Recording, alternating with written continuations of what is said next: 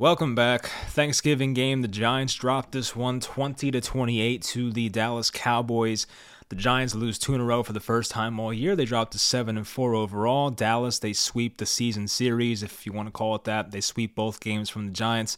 They're now 8 and 3 on the year. They own the tiebreaker. They're up by a game. So the Giants' chances of catching Dallas kind of are, you know, diminished after this game. This wasn't as bad as the 2017 Thanksgiving game versus Washington, but it was still pretty bad overall. The score for the most part was pretty much 28 to 13. The Giants had a like last second, 8 seconds left touchdown to Richie James and they did cover the spread. So if you took the Giants on the spread, congrats, but outside of that, it didn't really do much at all. So uh, there's a lot to talk about. We'll get to all of it, but of course, leave a like always helps out leave five stars on the podcast. I would definitely appreciate that. And let's get into it. So, this game, of course, definitely had two halves to it. Like, no kidding. But, like, the Giants at halftime we're up 13 to 7. And I was saying to myself, hey, like, there's a chance. I'm getting this vibe here that maybe something magical is going to happen this game and the Giants pull it off. They had two interceptions on deck in the first half. Uh, Julian Love, and the other one was uh, Rodarius Williams. Great anticipation play. Then you had the fourth down stop where they stopped Zeke on a fourth and two. They ran out of I formation, which was so predictable. I don't know why Dallas did that because their play action was killing the Giants the entire day. But yeah, the first half, the Giants actually looked like they had a shot. Darius Slayton made a crazy catch over Anthony Brown. He basically mossed him. They were doing like this, you know, on your head top thing, whatever the hell that means. But um, he made an insane catch. Darius Slayton Jones gave him a shot, which I love that. Like, give your receivers more 50 50 balls. I don't know why they don't do it more, but he came down with that ball. It was the Giants' first completion air yards wise over 40 yards the entire year. So, of course, the Giants have had some long completions with like you know, Sterling Shepard back to week one. But yeah, air yards wise, this was the longest Giants completion the entire year. But once the Giants came out in the second half, it was like Dallas made every single adjustment in this game and the Giants just had no answer. It seemed like the talent discrepancy really got to the Giants. I would say coaching and maybe just the play by Slayton and maybe just the interceptions kept them in the first half, kept them in the game in the first half, and actually had them in front. But once the second half came around, Dallas made their adjustments, and it was like talent prevailed, is pretty much how it went, in my opinion. We even saw Andrew Thomas have his worst game of the year. So I know Micah Parsons put out that tweet saying, like, oh, I thought this guy was the best. And like, yeah, he's still the best. But I believe Thomas came into this game with some type of illness, so he probably wasn't even 100%. And when Micah Parsons played the Giants in week three, I believe Parsons also had an illness and didn't really impact the game as much. So it kind of happened to both those guys, to be fair. But after the third quarter, Dallas had a couple touchdowns, and that pretty much felt like it was it. Dagger right there. So Dallas did take it 28 to 20. First, we'll jump into the offense like we always do. So Daniel Jones, 21 of 35, 228 in the air, one touchdown, no turnovers, which is nice. But um, I think for Jones, I wasn't overly impressed. It was just like his typical game this year where you didn't see like too much that really made you go crazy. But I did love the Slayton throw, and I also love the play where he was rolling to his right and he threw back to the middle of the field, which I know you're not supposed to do, but he found Chris Myarick. Like he really made something out of nothing on that play, so I like that from Jones. But outside of that, a lot of the stuff he did was pretty much in the structure of the offense. There was a lot of plays where it was like a play action, you roll out and you find your guy in the flat, and he'll pick up five to seven yards. There weren't that many difficult throws for Jones in this game, but I also think that game plan made sense because the Giants didn't really have the best personnel wide receiver wise. Saquon Barkley, we'll touch on him more later, but only 39 yards on 11 attempts, 3.5 a carry. Did have a receiving touchdown, but Saquon definitely looks like he has kind of hit a wall or maybe ran out of gas, I definitely think the 10 days off here will help him out more than just about anybody. Darius Slayton, three catches to 63 yards. He was a yard away from scoring, so he almost got in. But yeah, Slayton actually had a pretty good game. Isaiah Hodgins had a touchdown that was called back due to Tyree Phillips being an illegal man downfield. And if you watched the game, you saw Brian Daboll was going ballistic, and I don't blame him because I, you know, these calls are so ticky tacky and it doesn't really affect anything. Like nobody like nobody actually thinks that Tyree Phillips was a receiver on that play. I get he was technically 2 or 3 yards in front of the line of scrimmage when Jones threw the ball, so I guess it's the right call. But it's just so annoying. Like I, I don't know why these things have to be called in the NFL. I can get if your offensive lineman was like 10 yards down the field, but like no, he was close enough to the line of scrimmage. It's like one of those things like just let it go. Like the refs were definitely not good in this game overall. I can talk about that later when we get to the defense, but um, that was a call that just annoyed me, and it definitely took a huge what would have been touchdown off the board for the Giants. They did get a 57 yard Graham Gano field goal that drive, but still, having the touchdown would have been much better. So Daniel Jones missed a couple throws in this game. There was one on third down, one on fourth down. The third down one was to Richie James in the flat. And um, of course, you know, for some reason, certain the certain portion of the Giants fan base will never blame the quarterback, whether it was Eli or even Daniel Jones. But that's a throw you have to make. I, I understand he was pressured. I completely get it. But some fans want to act like it has to be seven on seven flag football. Like there's gonna be pressure in the NFL. If an NFL quarterback can't make a five yard throw to the flat, with a little bit of pressure in his face. That's a problem. I expect my quarterback to make that throw. So he misses Richie James, and then there was the fourth down play where Daboll decides to go for it. I'll try to look for the exact situation. It was fourth and one, four minutes to go in the third quarter. Barkley was to the left of Jones in shotgun, and then Barkley ran to the right side. He was open in the flat, and then you know, I think both guys are at fault here. There's a lot of like finger pointing. Whose fault is it for that play? I think both guys are at fault. I would say it was more on Jones because like you have to make that throw once again. But Saquon had a chance to catch it. You know, he's running out. He had to reach behind him kind of, and it was a tough catch near his like, you know, thigh. But you know, it's one that if Saquon caught it, that's awesome. But that, that's a ball where Jones has to hit him in stride. If he did hit uh, Saquon in stride, he may have still been running. Like Saquon may have had a huge gain or may have even scored on that play. So I get we want to make excuses for our quarterback because he's not in a good situation. I can definitely agree with that. But some of those throws that he had to make today were ones that he has to make. I don't care if I'm his receiver. He has to put the ball in a better spot for those guys. There was even one in the, I think it might have been second quarter, where Richie James bailed him out. It was the same type of throw he missed Richie James on in the first quarter, and Richie James made this insane catch on his fingertips. I mean, he almost missed them again. So, like, we need Jones to make those throws. He needs to make them. I don't care who his receivers are. I don't care if there's a bit of pressure. Like, it's the NFL, man. Like, it happens. Just so many excuses. Like, we get it. His situation sucks, but you have to make those throws. That was the difference between possibly winning or losing this game. Converting on that third down, converting on that fourth down, especially. That was a big play. And you don't. So the Mike Kafka play calling has definitely been something I've seen Giants fans talk about on Twitter. I wasn't really that annoyed. I saw some runs on second and 10 where it was like, why, why even do that? It's just a waste. But I think for the most part, they played into the personnel they had. I would say the Giants' first like 20 plays or so, they started out putting Jones in a decent position to succeed. A lot of just plays where he's rolling out to his right, not standing in the pocket, and giving the Cowboys a chance to sack him. We saw that early completion to uh, Lawrence Cager for like 15, 20 yards. There should have been that touchdown on the rollout to Isaiah Hodgins that got called back. They ran one to Saquon where it was a quick play action. Saquon leaked out to the flat. Jones dumped it to him. Like just simple completions that got the chains moving. And, you know, I, I think the Giants did just about all they could offensively. Um, Daniel Jones only had three carries for 14 yards. I would have liked to have seen more Daniel Jones on the move. I don't know if that was up to him or the coaching staff, but I do want to see more Daniel Jones runs. A quarterback as fast as he is and being like 6'4, 6'5, Daniel Jones should have more than three rushing attempts, especially on this type of team when you don't have that many great weapons. Gary Brightwell was actually the most effective runner. He had 6.2 a carry, five carries, 31 yards. So shout out Gary Brightwell, actually played more than we thought. He had that nice run when Saquon was also in the backfield. I think they sent Saquon in motion kind of as a distraction or decoy and then gave it to Gary Brightwell. So he made a nice run off of that. But yeah, I don't I don't look at that game and say, "Oh, Mike Kafka called a shitty game." Like, no, I don't I don't think it was that bad. I don't know what else you want the man to do. Like, I believe and this is just my opinion. This this entire podcast is my opinion, but I believe it's a talent issue. The Giants don't have the talent to do what Mike Kafka wants to do. I mean, this guy came from Kansas City. He's seen it all. Like, he gets it. We have Brian Daboll from Buffalo. He's seen it all. The Giants just don't have the roster to do the type of things they want to do. And I do think once the Giants, you know, or once Mike Kafka, if he's still here next year, you know, which I assume he will be unless he gets a head coaching job, assuming that they get their wide receiver one or even get their own quarterback or get whatever the hell they need or a new guard or whatever they're going to take more chances and be a, a better offense next year, a more exciting offense that takes more uh, more chances downfield. But right now, at least, they just don't have the talent. It is what it is. This was supposed to be a rebuilding year. The Giants found themselves at 7 and 3 this game coming into it, and we expect more now because of that record. But the Giants, especially based on last week's injuries and Kenny Golladay being nothing and, and Toney being gone and Wan'Dale being gone and Shepard being gone, the list goes on and on.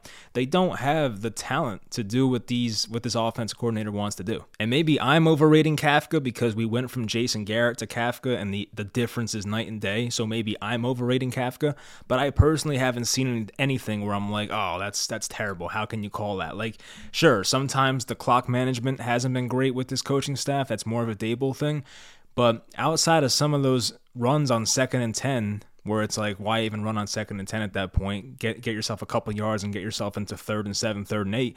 Like, outside of that, there's not many complaints I have about Mike Kafka. We'll touch on that more. Assuming there's more talent on this team next year, which there should be, we'll definitely, I'll definitely get more critical of Mike Kafka if the Giants aren't putting up points offensively. But right now, this is majority still Dave Gettleman's guys. You have Daniel Jones, Saquon Barkley, you know, two of the biggest, most controversial picks of um, Gettleman's tenure. Darius Slayton's a Gettleman guy. Like, you know, these are not even their guys. I can't really judge Mike Kafka and this entire regime that hard because, like, th- this is not their guys. And some of them are practice squad guys, you know, so it's like I can't really be too critical. Defensively, Kayvon Thibodeaux, he had his best game, I believe. I mean, he was just all over Dak Prescott the entire game. He had a bunch of quarterback hits, had a season high, uh, career high, I should say, eight pressures according to PFF, had a pass rush win rate of 23.8, which was the highest percentage in the entire game. So that includes Micah Parsons, Demarcus Lawrence, whoever, Dexter Lawrence. It was the highest the entire game. So Kayvon, I know the stats haven't been there entirely, but that man played his ass off today, and I really leave this game saying we have a guy. Like we have a really, really good edge rusher that'll only continue to get better. And whenever the hell Azeez Ojulari gets back, which it seems like he will be soon, maybe next game versus Washington, the Giants will have a good pass rushing tandem with those two guys. Hopefully Azeez stays healthy. Darnay Holmes, you know, he did cause the one interception that Julian Love caught, which was a great play. But outside of that, I mean, it was just barbecued chicken, as they say, for CeeDee Lamb. It, it, was just too easy. I don't. I understand this Don Martindale defense puts a lot of guys in man coverage, but sometimes you have to know your personnel. I'm not saying Don Martindale was terrible today, but like you have to help Darnay Holmes in that situation. You can't leave him on an island in the slot with CeeDee Lamb, one of the best route runners in football. You can't do that. We saw what it did, and even on plays where Lamb wasn't catching the ball, there was pass interferences. We saw that in the fourth quarter. There were two calls where there was defensive holding, and I think one of them was absolutely ridiculous. I have no idea how that was a flag. The other one, maybe I I would not have thrown the flag if I was a ref, and I'm not even being biased, but you know, they were flags, so that is what it is. But just a matchup where, like, if, if you're a coaching staff, you want to put your players in a position to succeed. We always say that. But putting Darnay Holmes in the slot one on one with CeeDee Lamb in man coverage is not putting your player in a position to succeed. But the Giants, their corners are not good enough. You have guys like Nick McCloud out there, Jason Pinnock, Cordell Flott, who definitely had some rough moments in this game. Cordell Flott had a drive where Michael Gallup ate his lunch. Like he was just uh, he looked like a grown man versus him, which is why I wrote that down. Gallup had some very strong catches with his hands. He he looked good out there. I thought Gallup had like 100 yards at least, but the guy only had 63 yards, which it felt like so much more. Five catches for 63 yards. I would have bet it was at least 80, but yeah, Gallup 63 yards. I guess he did that all on like one drive, but he looked pretty good. The Dallas tight ends, they had success. Jake Ferguson, Dalton Schultz had a couple touchdowns. I remember that Ferguson play. Dak almost missed him. They ran a play action towards the end of the game. It was right before uh, Maher missed that field goal, but Ferguson was running wide open. So I'll go through the notes and just talk about some of the things that happened. So there was this special teams mishap here. Nick McCloud should have downed the punt at the one yard line, but he dropped it somehow. It just went right through his hands. I don't know how that happens, but the Giants' special teams continues to be terrible. The Giants got a fourth down stop. We talked about that against Zeke. The Isaiah Hodgins play, Gano six uh, 57 yarder, Rodarius Williams interception, Jones missed the uh, I called the easy throw. Once again, there was pressure, so don't attack me in the comments, but it's a throw my quarterback should be able to make. Slayton Moss, the guy, um, Darnay Holmes caused the interception. So yeah, in that third quarter, Darnay Holmes had a couple of those um, defensive holding calls, and the Giants defense had so many third and longs allowed. It was so annoying. Like the, it felt like Dallas had three or four separate occasions where there was like third and 12 or third and 15 and they picked them all up. You know, it was so annoying. There was a third and goal from 15 yards out, and Dalton Schultz was left one on one with Nick McCloud. He ran like a corner route. Dude was wide open. Not not wide open, but like it, it wasn't that good of coverage. So once again, just not putting your players in a good position. And once the Giants didn't get that fourth down and one in the third quarter, where Barkley, I guess quote unquote, dropped the ball, um, that was pretty much the game. That kind of felt like it was over. And by the way, I didn't even mention this. There were 10 guys on the field for that play. I, I don't know how that happens, and they still should have completed it, which is funny, but I don't know. The Giants, you know, the coaching staff has not looked as sharp the past couple weeks. I'm not freaking out. I'm still very happy about where this coaching staff is at overall. But um, to have 10 guys on the field on a fourth down play is just like pretty inexcusable. Uh, CeeDee Lamb had that insane one handed catch where there was PI by Darnay Holmes, and then Dalton Schultz caught another touchdown right after. So that was pretty much it. Um, so I wrote down on the bottom under defense for some reason. I, I didn't want to make a whole separate category, but I wrote concerns for this team. And I kind of did touch on this maybe in my preview video or maybe last week after the uh, loss to the, uh, who the hell did we play? The Lions. Um, I did touch on that I am concerned about this team. I am. Like, you know, I came into the season expecting like six wins. So it's like they already exceeded my expectations, but we're kind of at a point now where we're kind of expecting the playoffs. You know, when you start seven and two, you should be expecting to go to the playoffs. But the Giants are going to run into a stretch here where it's tough, and we've gone over that. You know, you get Washington, Philly, Washington again, Minnesota at Minnesota, um, Indy, and then Philly, and that's your that's your season right there. So you're pretty much asking yourself, can the Giants get two more wins in that span? And if one of those wins is against Washington. That's huge. If the Giants get swept by Washington, they might just flat out miss the playoffs. If they even split with Washington, there's a chance they miss the playoffs. But they have to, have to at least take one of those games versus Washington. Like next week's game, in my opinion, is probably the biggest game of the entire year. Because Washington, I believe they are they're six and five right now. The Giants are now seven and four, so they'll be right there. And the Commanders haven't had their bye yet, so it's weird. So they're at the Giants, then they have their bye and then they come out of the bye and play the Giants again. I don't know why it was set up like that, but Washington does have a much tougher schedule. They play Atlanta this week, who they're a borderline playoff team, Giants twice, San Fran at San Fran, versus Cleveland, where Deshaun Watson will be back and hopefully back in the swing of things, and then versus Dallas the last week of the year. So Washington's schedule is tough. That's the good news, but they are playing much better football. I'm just going to look at the playoff picture just for the hell of it. The Giants right now are in the sixth spot, um, right ahead of Seattle. If Seattle wins tomorrow, which they are favored, they're playing the Raiders. Um, they hold the tiebreaker, so the Seattle Seahawks would be ahead of the Giants. The Giants would be back to the seventh and last spot in the playoff picture. You have Washington at six and five, Atlanta at five and six, and it kind of sucks for us that they're playing each other because unless there's a tie, one of those teams is going to win, Atlanta or Washington. I would prefer Atlanta to win because they're only five and six. But yeah, our only threat really is Washington. I don't see Atlanta making a big run. I mean, they've had a decent season, but you know, Kyle Pitts is out, and that team is just they're not that talented. So with Washington having a tough schedule, I feel better about the Giants' chances, but you also run into the problem that if the Giants lose both games to Washington, it puts them in a very tough spot. They have to at least split. You would love to sweep that. If the Giants sweep Washington, they're in. There's there's no doubt. But if they somehow lose both, that's a big problem. So I feel decent about our chances to make the playoffs, but you have to take care of Washington next week. And I'm happy now that we played today because you get 10 days off, you can get guys healthy. I would expect, based on what they've been saying, that Azeez Ojulari and Evan Neal should be back. We'll see about other guys. Hopefully, you know, um, Fabian Moreau is back. He'll be the cornerback one, which is crazy. Still no McKinney. I don't believe he's eligible yet, but hopefully he's getting close. But yeah, this game, it wasn't surprising. I was telling people at work I expected like 27 to 13, I think I said, which was actually close until the final touchdown. But um, the first half, I did definitely like how the Giants played. I know they were they were limited because of the players they had on the field, which was not ideal. But um, they played, you know, pretty good football the first half. But Dallas, they they're just way more talented, and they I think they made enough halftime adjustments. They ran more play action. They put you know, CeeDee Lamb on an island with uh, Darnay Holmes, and they took advantage of it. So anyway, that will do it. Hope you guys enjoyed the video. I don't know when my next Giants video will come out. I kind of I have a busy weekend, kind of, so maybe I'll just take the weekend off. I do want to make a video about Daniel Jones and talk about like is he going to be back here next year because I've mentioned this before. I think there's way too many people that are like 100% sure he's back next year, and I do not believe that for a second. I still think it's very much up in the air.